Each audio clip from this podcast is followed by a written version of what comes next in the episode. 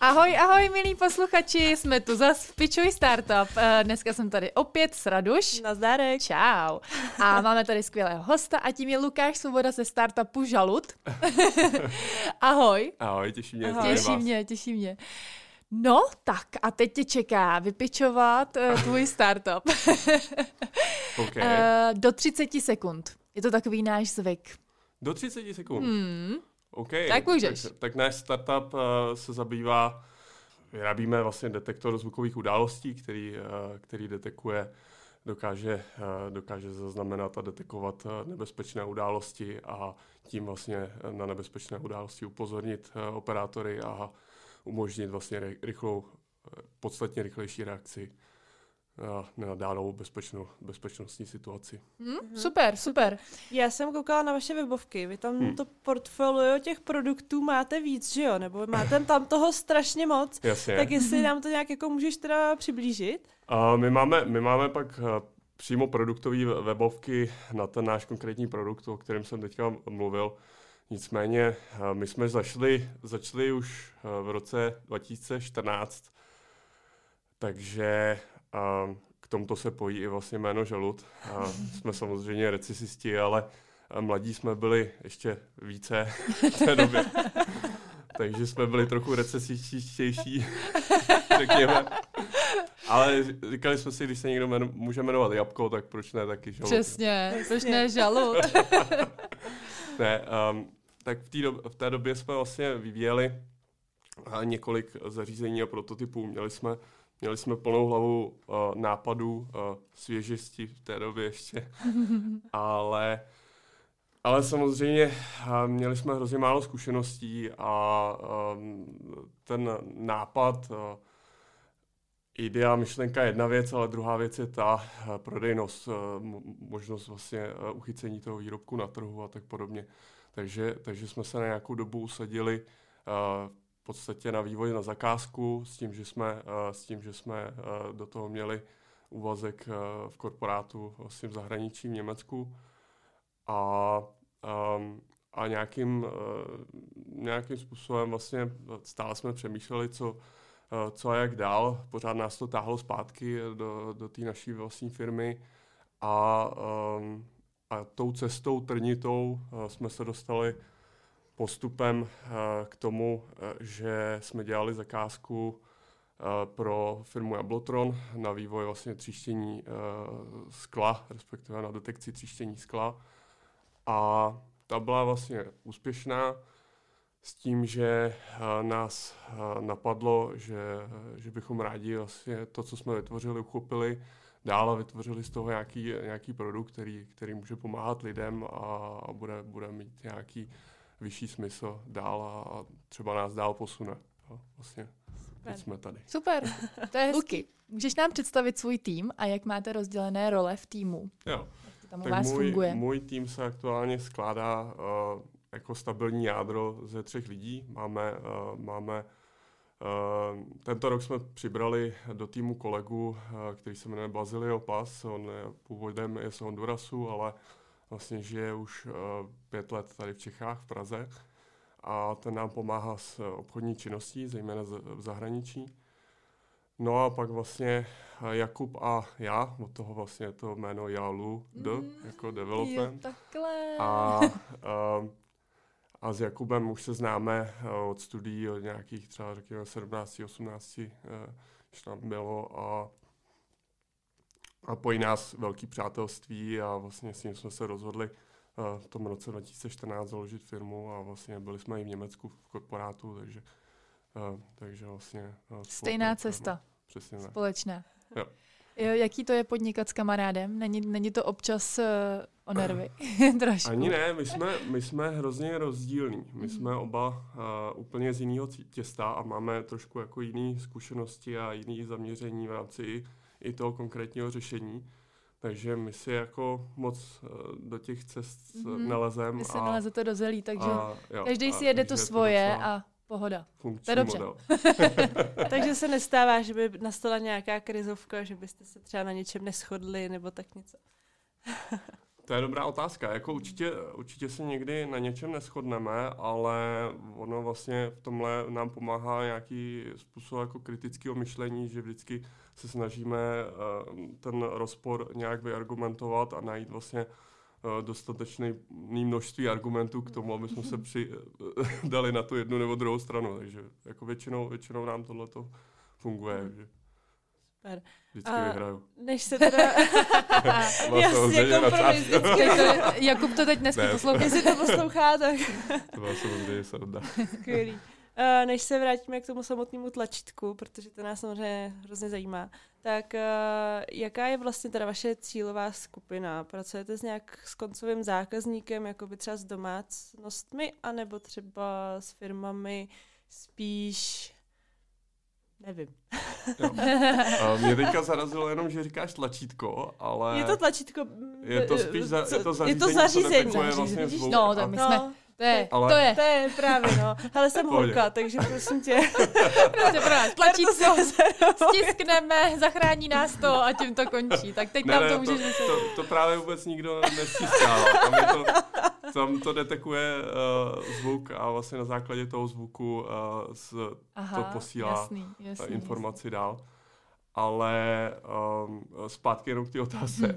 Kdo je zákazníkem? Kdo je zákazníkem, jasně. Aktuálně zejména se nám daří prodávat skrze B2B, takže většinou to jsou nějací velcí distributoři, kteří typicky jsou buď z IoT biznisu nebo prodávají kamery ve velkém.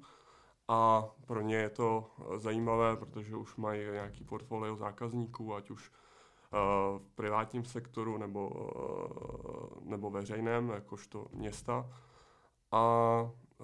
A těmto lidem vlastně je ideální prodávat, protože vlastně můžou ty koneční zákazníky oslovit napřímo, ale samozřejmě my s tím zařízením máme poměrně velké plány a plánujeme hodně věcí.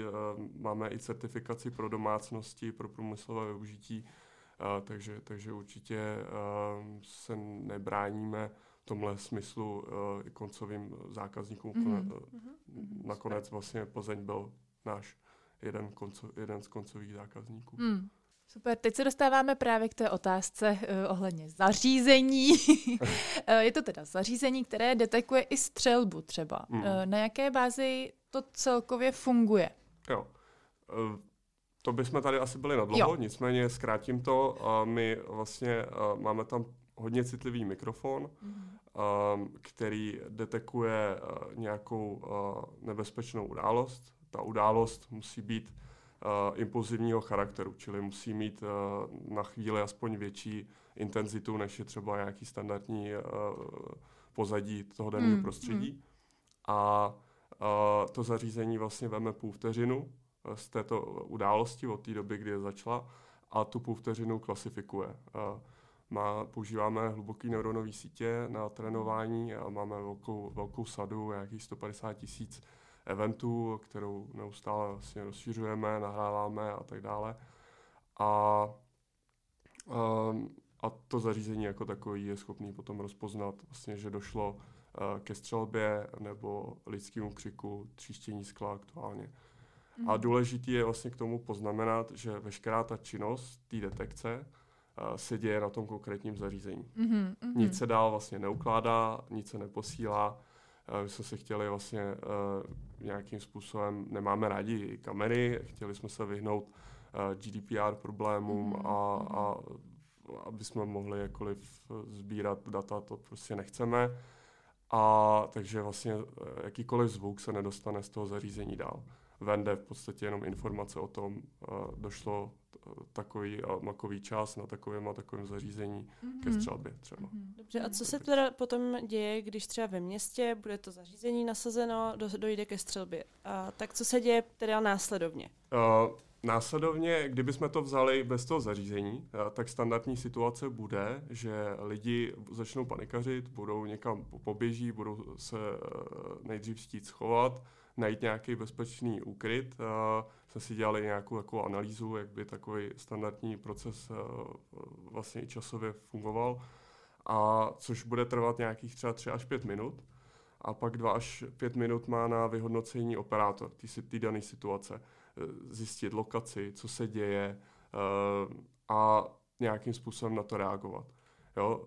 To, co to zařízení udělá, je, že teďka někdo vystřelil a ono během 3 vteřin v podstatě odešle ten signál tomu operátorovi. Ten se může rovnou na to podívat, na té kameře, ta kamera se mu rozsvítí, zacílí ideálně i zacílí na to místo, protože my dokážeme i detekovat lokaci toho problému a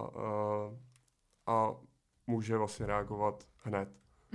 Ta prodleva těch 7 minut, která je vlastně na základě takzvaného pravidla Golden Hour Principle, neboli pravidla zlaté hodiny, velice žádoucí a tam si jistě čtenáři jako uvidí, že vlastně každá minuta je vlastně hodně cenná. Takže teda celkově ten čas teda se zkrátí o 7 minut? Nebo? Jo. Minimálně o těch vlastně 7 minut. A dojde vlastně k rychlejší reakční době. Jo, super. Ještě mám jenom takovou doplňující otázku. Kam umisťujete ty zařízení? To je dobrá otázka. Aktuálně ideální umístění je poblíž kamery, protože už tam je nějaká infrastruktura, zejména napájení. Ale takže a další věcí je, aby ta kamera tam viděla. Takže když dojde k té události, aby to mohl operátor následně zkontrolovat. Jo. Tam jde jenom o to, že ten operátor typicky dneska třeba řekněme velín v Londýně se stává z několika lidí a mají na starosti 440 000 kamer. To prostě člověk nedá, neobsáhne. To asi sám ne, no. A s panami se třeba, jsme se bavili, teďka tady byl jejich politik, co má na starosti bezpečnost za náma, a ten říkal, že v průměru za den třeba v Panama City je prostě 200 nebezpečných událostí, které jsou všechny, se stanou pod kamerou. Ale z toho jsou zachycený operátorem třeba pod tou kamerou jenom 2. Jasně, jo, protože to vůbec nemůžou stihnout. To nepojmou, prostě to nezvládne, ten člověk to nezvládne. Takže.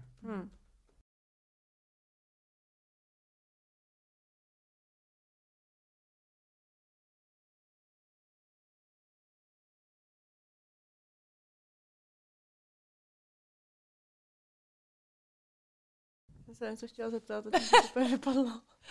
Jo, jasně, už vím. Jak se vyrovnáváte třeba s okolními zvuky, nějaký jakoby třeba elementy, které by mohly třeba připomínat střelbu, ale není to prostě ta střelba. Jasně.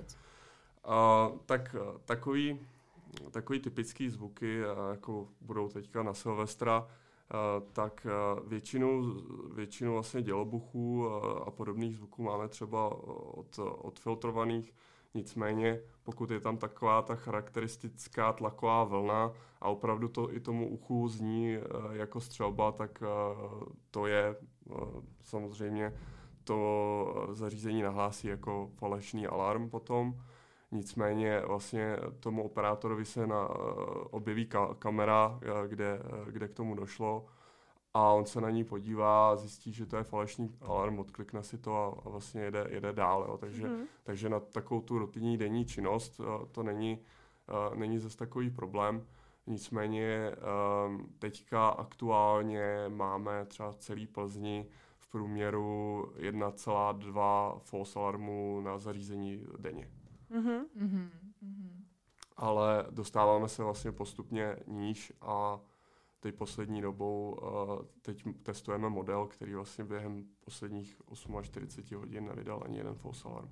Super. Ono to asi hodně záleží na té databázi asi těch zvuků, že jo, kterou přesně už máte schromážděnou. My ji v podstatě schromažďujeme 4 roky a s nějakým způsobem jsme odhadli, že bude trvat ještě 4 roky, než bude opravdu tak ten model robustní, aby jsme ho mohli nasadit úplně kdekoliv a byli si na 100% jistí, že vlastně nebude vydávat takřka žádný false alarmy. Jak vlastně to zařízení testujete? Ty si to teďka nakousnul. To je docela sranda. Samozřejmě testujeme i tady, takže když občas slyšíte, že tady někoho řvát a křiče, tak to jsme my. To jsme ještě neslyšeli. Ne? To se docela dívají. Tady vždycky... slyšíme totiž drony. Vždycky právě kolegové od dronu vylezou ven, a to jsou se kluci z Žaluda. Tak vás jsme ještě neslyšeli. Alarmy, drony, to tady jede jako často, ale... Že na ulici tady... křičíte, jo? Jo, na ulici křičíme, děláme i akce, pozveme kamarády, dáváme jim flašky za to, že nám zakřičejí a tak. Dobrý. Musí to být jako opravdu panický křik, jo, takže žádný takový, jako že by udělal někdo a... Jo, tak to se samozřejmě snažíme odřizávat, takovýhle zvuky a třeba i tady rozbíjíme sklo, že vezmeme si vždycky plachtu, nakoupíme nějaký tabule nebo typicky třeba starý okna z bědných dvorů a tak. Ale je to problematický, protože lidi pak samozřejmě jdou kolem a nadávají nám, že aby jsme než nějaký blbosti šli radši pracovat a takovýhle. A kdyby věděli, že jim to může zachránit život. My tady jak pitovci v sobotu a v neděli, že tříštíme do spolu. Rušíte klid nedělní, ty. No. Takže takhle probíhá takový to standardní testování a pak samozřejmě testujeme na střelnici, kdy vlastně v různých podmínkách a vzdálenostech a zarušení se snažíme replikovat takový ten standardní i režim třeba ve městě a tak. A kde už třeba všude máte to zařízení nasazeno? Teďka aktuálně jsou Brazílii, v Panamě, Nizozemí, teďka zrovna příští týden běží instalace v Amsterdamu. Teďka budeme odesílat do Mexika a zrovna zítra mám schůzku s člověkem, který chce dělat distribuci do Afriky. Wow. Vlastně žije tady 17 let, taky v Čechách. Ty bláho, to zní jako, že jste víc jakoby napojen teda na to zahraničí, než na to Česko, že jo? Já jsem právě tady chtěla teďka říct, jako, že tady vypálíš nějaký ulice v Plzni a ty tady Mexiko, Panama, říkám dobrý, tak Plzni, to jsem netušila. Plzni samozřejmě taky, ale, nebo jako v Čechách taky, ale málo. Máme lepší, paradoxně jako líp se nám prodává ven než doma. A proč tomu tak je, si myslíš? Nebo je... Ono je to celkem logický, že my jsme jedna z nejbezpečnějších zemí vlastně na světě a tady se nestřílí tolik znásilnění nebo nějakých vyloženě nebezpečných událostí. Tady tolik není, občas se někdo popere na ulici, to je jako jedna věc, ale... asi je to hlavně daný tou bezpečností. Jako takovou. Určitě. Já jsem byla v Mexiku. tam to bylo takové občas nepříjemný. Mexiko je jedna z největších kriminalit asi, že jo? Teď tam mají hodně problémy jako s drogovým. A kde konkrétně? V Mexico City? A nebo... Mexico City. A v Panamě vlastně teďka jedna nějaký hovory přímo z Panama City taky. Takže. No. Jo, teď mi napadla ještě otázka doplňující. Jak jste přišli k těm zahraničním kontaktům? Zejména teda Bazilio, zejména vlastně ten náš obchodní... A jo, vlastně, výborně. Obchodňák, ani zapomněla. Jo. On jak má vlastně tu latinskoamerickou krev, tak je to pro ně i snazší. No určitě, vlastně určitě. Španělština a prostě. Přesně tak. To je pohoda. Se mnou se v Mexiku nikdo anglicky nebavil, takže... vytáhla někde z hlavy trošku španělštiny, ale právě to je teda velká výhoda. Je tam jako taková trošku bariéra, protože na jednu stranu to domlouváme třeba s managementem tamních firem nebo velkých distributorů, ale pak to jde dál, dostanou to na starosti technici, kteří mluví buď portugalsky nebo španělsky a je to takový jako docela zajímavý. A máte už navázané nějaký teda spolupráce, nebo máte nějakého investora už, nebo vůbec jestli je to na pořadu dne možná? Jasně, my jsme doteďka investovali hlavně ze svého, z toho, co jsme vydělali právě těma různýma zakázkama v historii a minulosti a vlastně i našem i vlastními penězi. Ale zrovna v pátek máme jednání s investorem, takže je to takový jako čerstvý teďka. A... Super, to budeme držet palce. Budeme držet palce, to je jasný. Jaké máte plány do budoucna? Do budoucna s tím vizi. Konkrétním zařízením máme hodně plánů. My určitě chceme na jednu stranu doplňovat o další zvuky, co můžeme rozpoznat. Třeba pro ten veřejný sektor to může být například detekce na autonehody. Jo? Mm-hmm. Ale může privátní sektor vyhořel transformátor, trafostanice někde. Mm-hmm. Tak může taky tam... typický jako charakteristický zvuk pro to. Nebo další příklad, jednal jsem teďka s člověkem, který pracuje v rámci firmy, která skladuje v železničních vagónech nějaký chemikálie a často, když to plní, tak jim prostě vylítne hadice, je to taky takový jako specifický zvuk a někdy se na to několik hodin i nepřijde. Nebo jednali jsme s člověkem, který pracuje vlastně v senior housech a tam by zase taky v určitém smyslu bylo zajímavé vlastně detekce ať už lidského křiku nebo pádu lidského těla a podobně. Takže ta oblast použití je relativně široká a druhou oblastí a druhým způsobem využití vlastně v ten moment, kdy ty zařízení budou nasazeny, můžou reportovat nějakým způsobem data o kriminalitě, můžeme vytvářet heatmapy kriminality v daném městě třeba, kde se děje nejvíc nebezpečných událostí a stejně tak i hlučnost, jaká je na denní bázi nebo i o víkendu, že když by se chtěl člověk třeba přestěhovat do nového města, tak si může zkontrolovat třeba heatmapu podle kriminality, podle zarušení vlastně zvuku v okolí a tak podobně. Takže jako těch myšlenek je tam hodně. To mi napadá, to jsem měla udělat, než jsem se přestěhovala na roudnou hlavní silnici.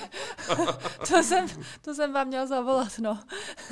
Ale teď mi ještě teda napadlo to testování v tomhle případě, co se týká autonehod, nějakých jakoby, jo, nějakých bomb nebo nějakého prostě, tak tam prostě je mnohem složitější. Jo, tam, tak, no. A asi i finančně náročnější. Takže třeba přemýšleli jste o nějakém investorovi? Nebo máte investora? Máme investora, ale zatím teda neinvestoval, má 20%, ale zatím neinvestoval, takže to právě budeme řešit v pátek. A to by mi štvalo, teda. Ale co se téhle otázky týče, tak samozřejmě na to jsme otevření a všechno bude záviset na tom, jak se to bude tržně vyvíjet dál, i jako ten produkt, jak se uchytí, protože samozřejmě konkurence nespí a je třeba být pořád o den předem a pak samozřejmě je třeba to od toho začátku uchopit v nějaký rovině a tak, když se nepovede být dostatečně široká, tak samozřejmě ta konkurence může přijít a může být daleko rychlejší. Jak dlouho třeba trvá, jakoby, než vytvoříte to zařízení jako takové? No, to je dobrá otázka. My jsme na tom konkrétním zařízení pracovali 4 roky, ale s tím, že to nebylo tak, že by to bylo opravdu na denní bázi. Ale nejtěžší bylo změstnat to na poměrně levný, málo výkonný procesor a aby se to kompletně rozpoznávalo, vlastně ty události, aby byly rozpoznány na tom konkrétním zařízení, aby se nikam neodesílaly, protože ta úloha by byla daleko jednodušší, kdybychom udělali strašně jednoduché zařízení, které by jenom odesílalo zvuk někam na náš výkonný server, kde by se všechno analyzovalo s úplně jinou výpočetní silou a ty algoritmy by mohly být poměrně komplexnější a tak dále. Ale to jsme vlastně od začátku nechtěli, takže jsme si to trošku stížili. Jasně, taková challenge. No, challenge. Dokážeš nám třeba říct, jak se jako vyrovnáváte třeba s cenotvorbou, jako, protože to je docela taky asi téma pro každého startupistu. A, tak možná i řádově, jestli nám dokážeš říct třeba cenu takového zařízení nebo prodejní. Jasně. Co máme pro ty distributory, tak ta cena se pohybuje kolem 20 000. Ale v závislosti na počtu prodaných kusů. Mm-hmm. Takže vlastně klesá při větší množství kusů.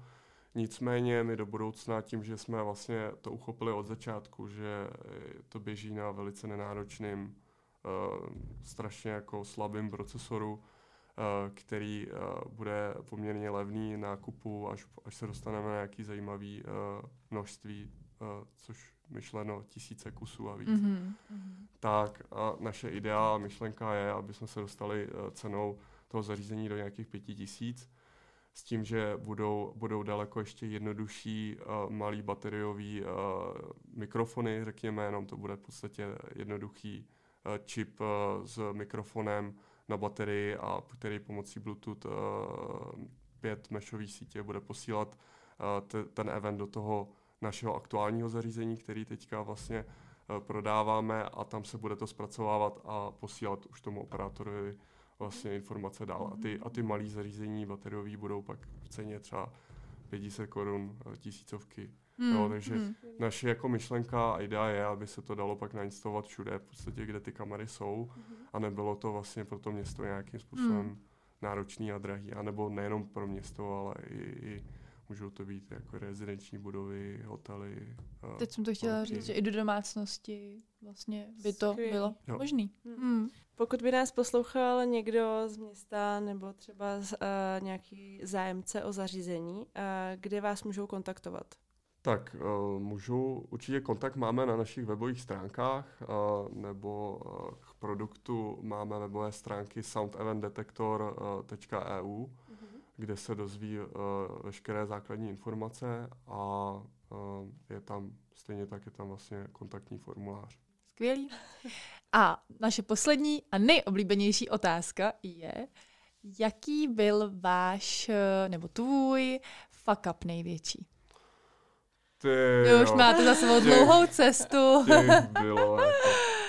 To bylo tolik fuck upů. Ale jako takový ty standardní, když si vzájemně říkáme vždycky, že hlavně nenasazovat nový model předtím, než zítra jdeme to prezentovat zákazníkovi. Samozřejmě ráno se probudím, volám Kubovi, jestli naflashoval zařízení. Jo, pracoval jsem na tom do 4 do rána, nový model, je to skvělý, samozřejmě zařízení nefunguje. Takže od nějakých jako takových vyložených fuck upů, já teďka nějaký konkrétní zajímavý, nevím, třeba se nám stávalo, že se takhle probudíme ráno a máme 30 křiků na zařízení a zjistíme, že se nám tam posadil skřivan, že jo, a celý ráno nám tam hulákal a očividně jsme ho úplně neměli dostatečně odřízlý. Taky dobrý. No tak to je super. To jsou takový srandovní, hezký fuck upy. Ty máme rádi. A i posluchači. No, za mě to je asi všechno. Máš ještě nějakou otázku, Raduš? Asi všechno. Chtěl bys, abychom se tě na něco ještě zeptali? No, to je dobrá otázka. No, asi, na co jsme zapomněli? Asi mě aktuálně nic nenapadá. Chceš něco vzkázat posluchačům? Vzkázat asi buďte hodní a buďte slušní. Budou Vánoce, skvělý. No, tak jo, tak my ti moc děkujeme, Luky, tak že jsi přišel k nám do podcastu, bylo to super, rádi jsme si s tebou popovídali a zasmáli jsme se a držíme vám palce. Díky moc, děkuji za pozvání. Ať se vám prostě ve všem vede a hezké Vánoce. Ano. Ahoj. A my se na vás, Raduš, budeme těšit zase příště. Mějte se, čau. Pa.